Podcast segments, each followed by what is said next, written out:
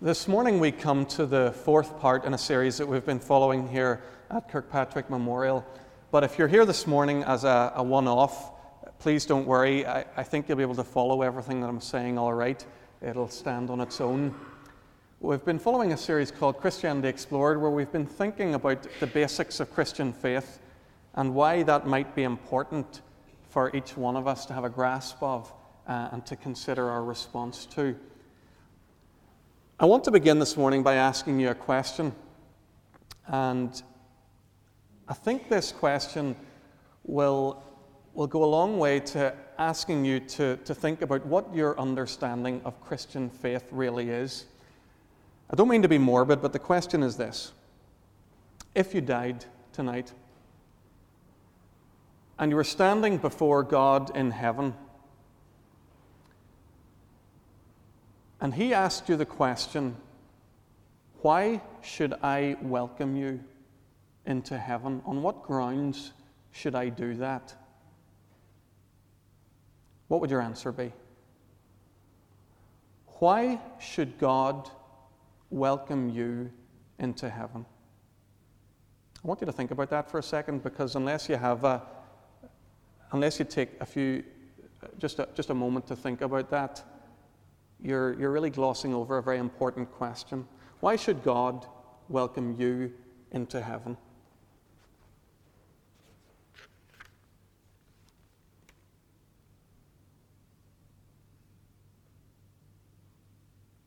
I want you to hold your answer in your mind for a moment once you have it.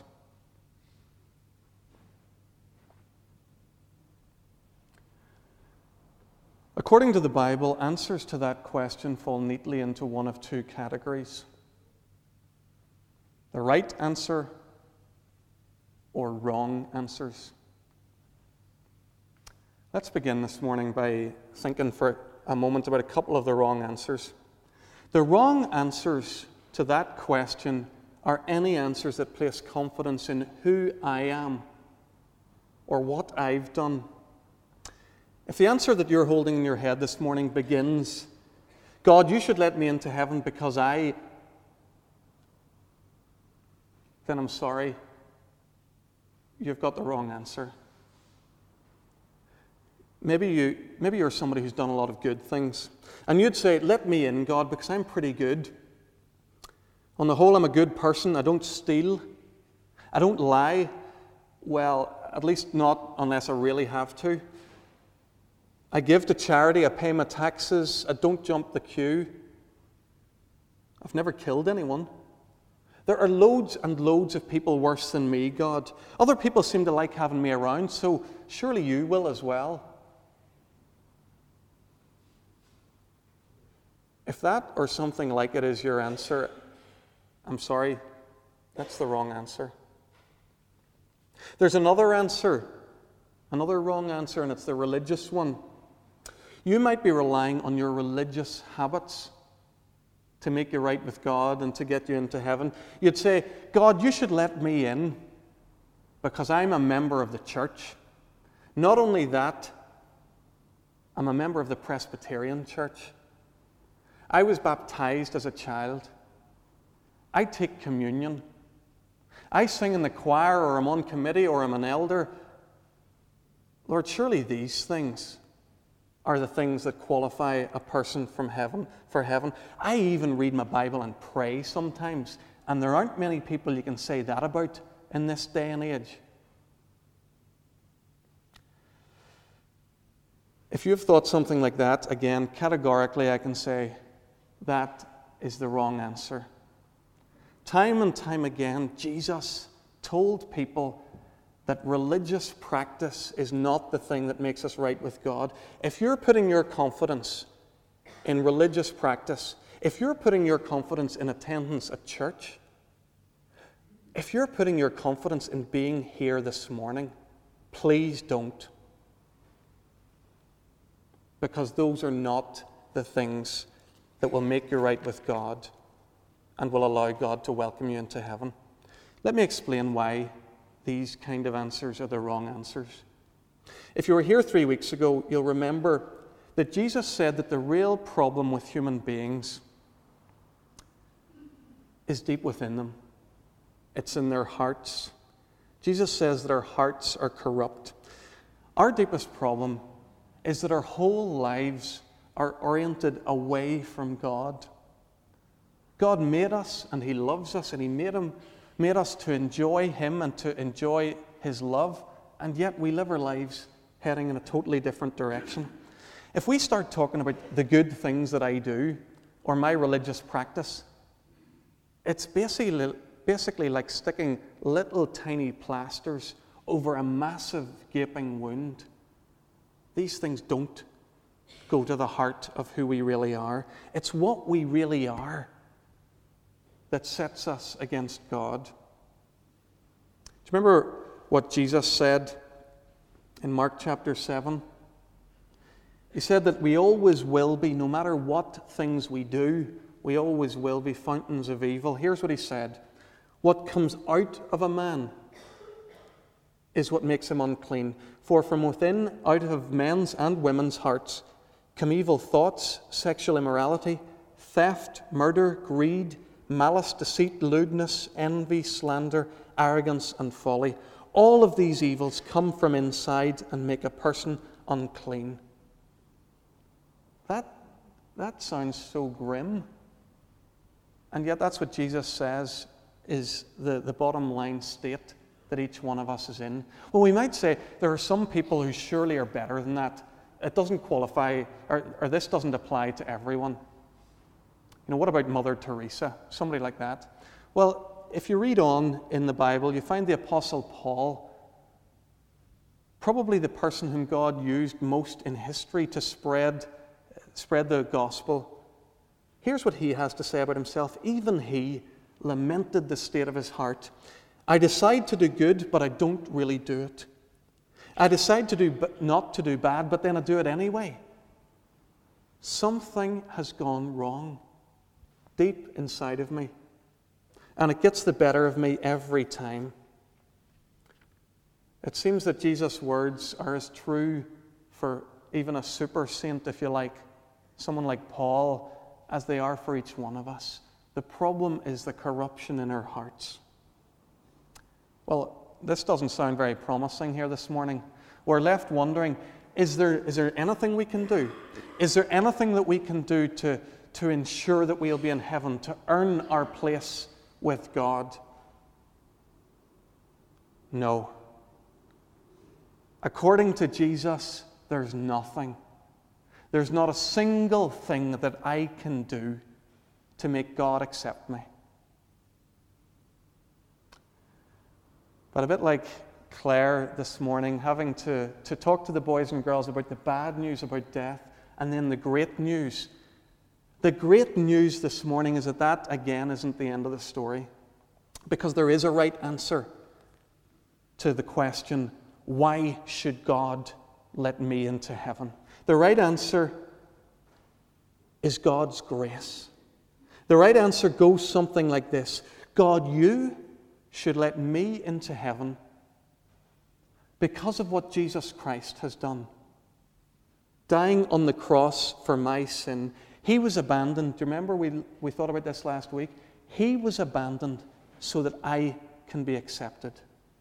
Do, do you see the, the massive, massive difference here, folks? It's not about anything that we do or could do.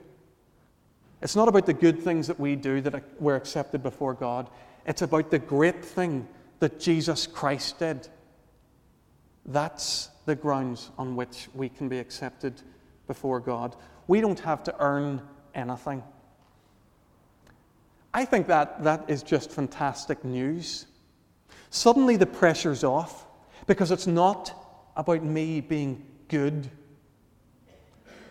It's not about this sin or that sin being the one that's going to exclude me from God's presence. It's about God's grace and His kindness that we just don't deserve, which God gives to us. Whenever we look at what happened on the cross, what we see is God reaching out to us. offering us something that we, we don't deserve, that we haven't earned, that we can't pay for, and that we could never pay for. In 2 Corinthians 5, verse 21, we read what happened on the cross. God made him who had no sin, that's Jesus, his perfect Son. He made him to be sin for us so that we might become the righteousness of God. I don't know if you understood that. There's a, a massive swap that goes on on the cross. Jesus takes our sin, our sin he bears, and the punishment for it. And in its place, he gives us his righteousness. The, perfection that is in Jesus Christ is what we now, those who accept Jesus, that's how God sees them. He sees them in the same way that he sees his perfect Son. I think that's just incredible. What a swap. This, this wonderful grace of God. I don't know if you've ever seen the musical Les Miserables or read the novel, Victor Hugo's novel on which the musical is based. But it's, at its core, it tells the message of grace. Jean Valjean is the central character in the, the epic tale. And the story begins with him having been freed from prison. He's completed 19 years of hard labour just for stealing bread from a shop window. During that time, he's become a hardened and a bitter man, somebody of whom everyone is terrified. Whenever he's released from prison, anytime he is in public, he, when he meets a person, he must always show them his identification. And his identification card tells them that he is a, a prisoner on parole. It means that nobody will have anything to do with him. Nobody will give him the time of day. Nobody will give him a job. He can't find anywhere to live. Nobody will have anything to do with him until finally a kind bishop welcomes him into his home. He offers him food and a place to sleep. Valjean betrays the bishop's trust. While the bishop and his family lie in bed at night, he robs them and flees the home with a good part of the family's silver. It's not long before he's caught. And it's not long before three policemen arrive back at the bishop's house with their captive, Valjean. The game is clearly up for him now. The bishop here has the opportunity to incriminate him for betraying his hospitality, for stealing from his house. The bishop here has the opportunity to send this guy down to make sure he is imprisoned for the rest of his life. And instead, the bishop does an incredible thing. He goes running down the driveway of his house towards the three policemen and towards their captive. So you're back. So here you are, he shouts to Valjean. Had you forgotten that I wanted you to take the candlesticks as well? And he's two silver candlesticks in his hand, which he gives to Valjean.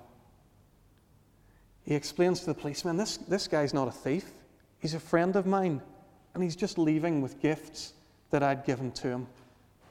So the policeman dropped back.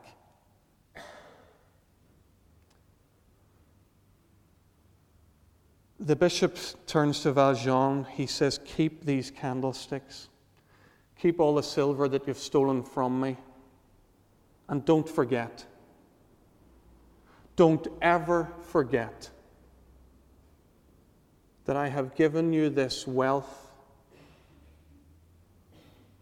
and you have promised me to use this money to make yourself into a good man.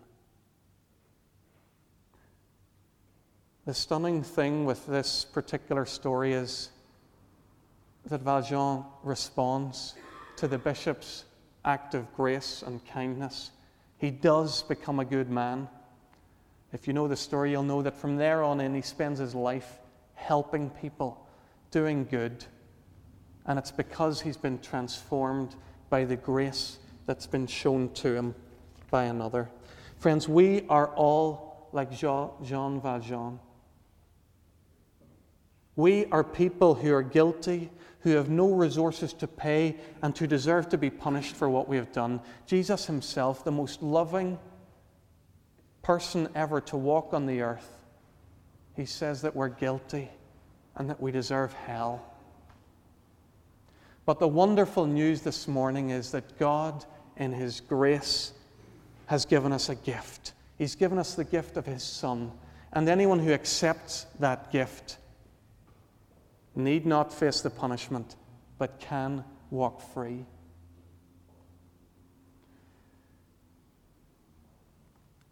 The passage that Brian read for us earlier this morning has probably the clearest uh, few verses about grace in the whole of the Bible. For it's by grace, says Paul, that you've been saved, not by your own works it's by grace through faith, not of yourselves, but a gift from God. Look, Paul's saying, you've been saved, but it's all a gift. Everything that Jesus did for you on the cross, it's a gift of God's grace. There's nothing you can do, there's nothing here you can boast about, there's nothing you can earn. It's been given to you, regardless how good or how bad you think your life may be. Friends, it brings us back again to that question with which I began this morning.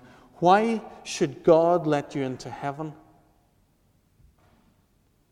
The right answer is I should be allowed into heaven because I've put my trust in Jesus Christ and what He's done for me. That is the right answer, and it's the only right answer. I want to take a moment this morning to, to talk about you know, what we've talked about there, it seems like it's something that would come into play when a person dies, the eternal life that God offers, the, the entering into heaven. But grace has a very important role in our lives now, those of us who, who have met with Jesus and who know Him. When we discover, and whenever this clicks with us, God's grace, we discover that we're more sinful than we ever realized, but we're more loved than we could ever have dreamed, more sinful than we ever realized, but more loved than we could ever have dreamed. Let me point out just three things very quickly that this unconditional grace and love of God means. It means there are no more masks to wear. God knows exactly who I am, and He loves me anyway. I don't have to pretend anymore. Can you imagine how liberating that is? When you know that, that you are loved and that nothing you can do or don't do will ever change that. Friends, whenever we, we grasp the grace of God and His love for us, we find that we're able to start setting aside the layers after layers after layers of masks and pretenses that that have defined our whole personalities. That's the first thing. There are no more masks to wear. There's nothing to prove, is the second thing. Best selling author Philip Yancey wrote There's nothing I can do to make God love me anymore, and there's nothing I can do that will make him love me any less. That's the kind of love that God has for each one of us here this morning. That will make a huge difference in your life if you can grasp that. Because deep down, each one of us fears that we aren't loved. We live in a culture of conditional love, a place where we're told that you're loved only if you're younger, fitter, more successful, smarter, wealthier. You know what I mean. Our whole advertising industry is built on this assumption if only you had this thing, if only you had our product, people would love you. The women or the men, they'd come flocking. Do you know what? God loves you. He loves you whether you have a full head of hair or whether it's thinning like mine. He loves you whether that hair is the, the color it was when you were younger or whether it's changed. He loves you whether you have perfect, straight, and shiny teeth or whether they're crooked like mine. God loves you whether or not you're smart, wealthy, successful, fit, beautiful. He just loves you. That's the grace of God. There is nothing to prove. Third thing about this unconditional love of God when we grasp this, we realize there are no grudges to bear. Do you know why we bear grudges in life? It's because we feel hard done by. It's because we, we feel insecure ourselves. But whenever we grasp this, this astonishing love of God, we find that we're able to set grudges aside. If people harm us and wrong us, we're so entirely confident in the love of God that these things don't throw us anymore. They don't unsettle us. They don't stress us and rile us as they used to because we're loved. We're okay. God loves us. Everything's all right. Friends, I, am pretty much finished what I want to say about grace this morning. God's grace was shown when Jesus Christ died in, in my place and in yours on the cross. God's grace means that one day I can be accepted in the presence of God. Do you remember we said this last week? The curtain is, is torn, the barbed wire and the no entry signs are gone. I am now welcome in God's presence. That's all God's grace. And God's grace means that I don't need to pretend anymore. I don't need to strive and struggle and prove myself anymore. And I can forgive people who have wronged me.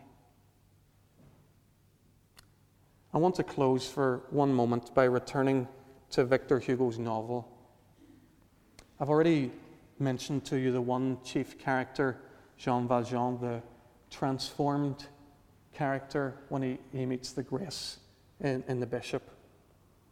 The other main character in Les Miserables is Javert. He's a detective. He spends two decades pursuing Valjean after his release from prison. To the same extent that Valjean has been, has been liberated and freed up by the grace shown to him, Javert is is a shriveled, consumed by, by revenge and justice character. There is no grace in him. When, in an amazing climax to the story, Valjean saves Javert's life. Remember, Javert has been pursuing him for 20 years. But towards the end of the story, Valjean actually saves his life the man who's been pursued all that time saves the life of his pursuer. Whenever that happens, rather than accept this act of grace that has been shown to him, this act of grace that has saved his life, Javert can't cope. Rather than accept what Valjean has done for him, Javert throws himself off a bridge into the River Seine to his death. He cannot allow that his life is only his own because of grace. So much does he need to earn everything and to be a self made man and to stand his own ground and to take charity from nobody that he would rather die than live under grace.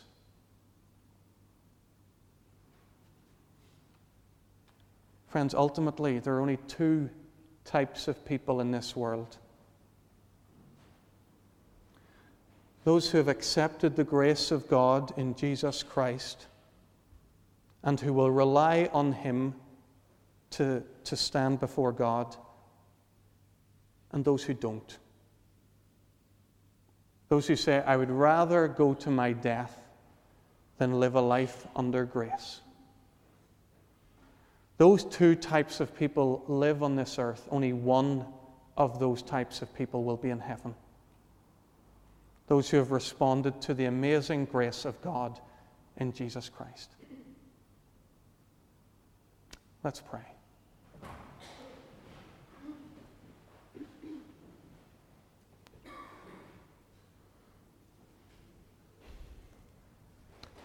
Father God, we thank you for your amazing gift to us in Jesus. We thank you that we need not face eternal death and judgment, that we, but that we are welcomed in your presence, that we can one day stand before you in heaven and be declared innocent and righteous. Lord, all of that's possible, but we are, we're so often proud, Lord. We want to do everything on our own. We want to be, be people who stand on our own two feet, who, who are good enough in our own terms. Lord, will you break us? Will you break into our lives and show us our need for you? Overwhelm us with the grace that you have shown us in Jesus. And Lord, draw our response from us by your Spirit. Lord, may we be people who know you and love you and enjoy all the privileges of your friendship. We pray this in Jesus' name. Amen.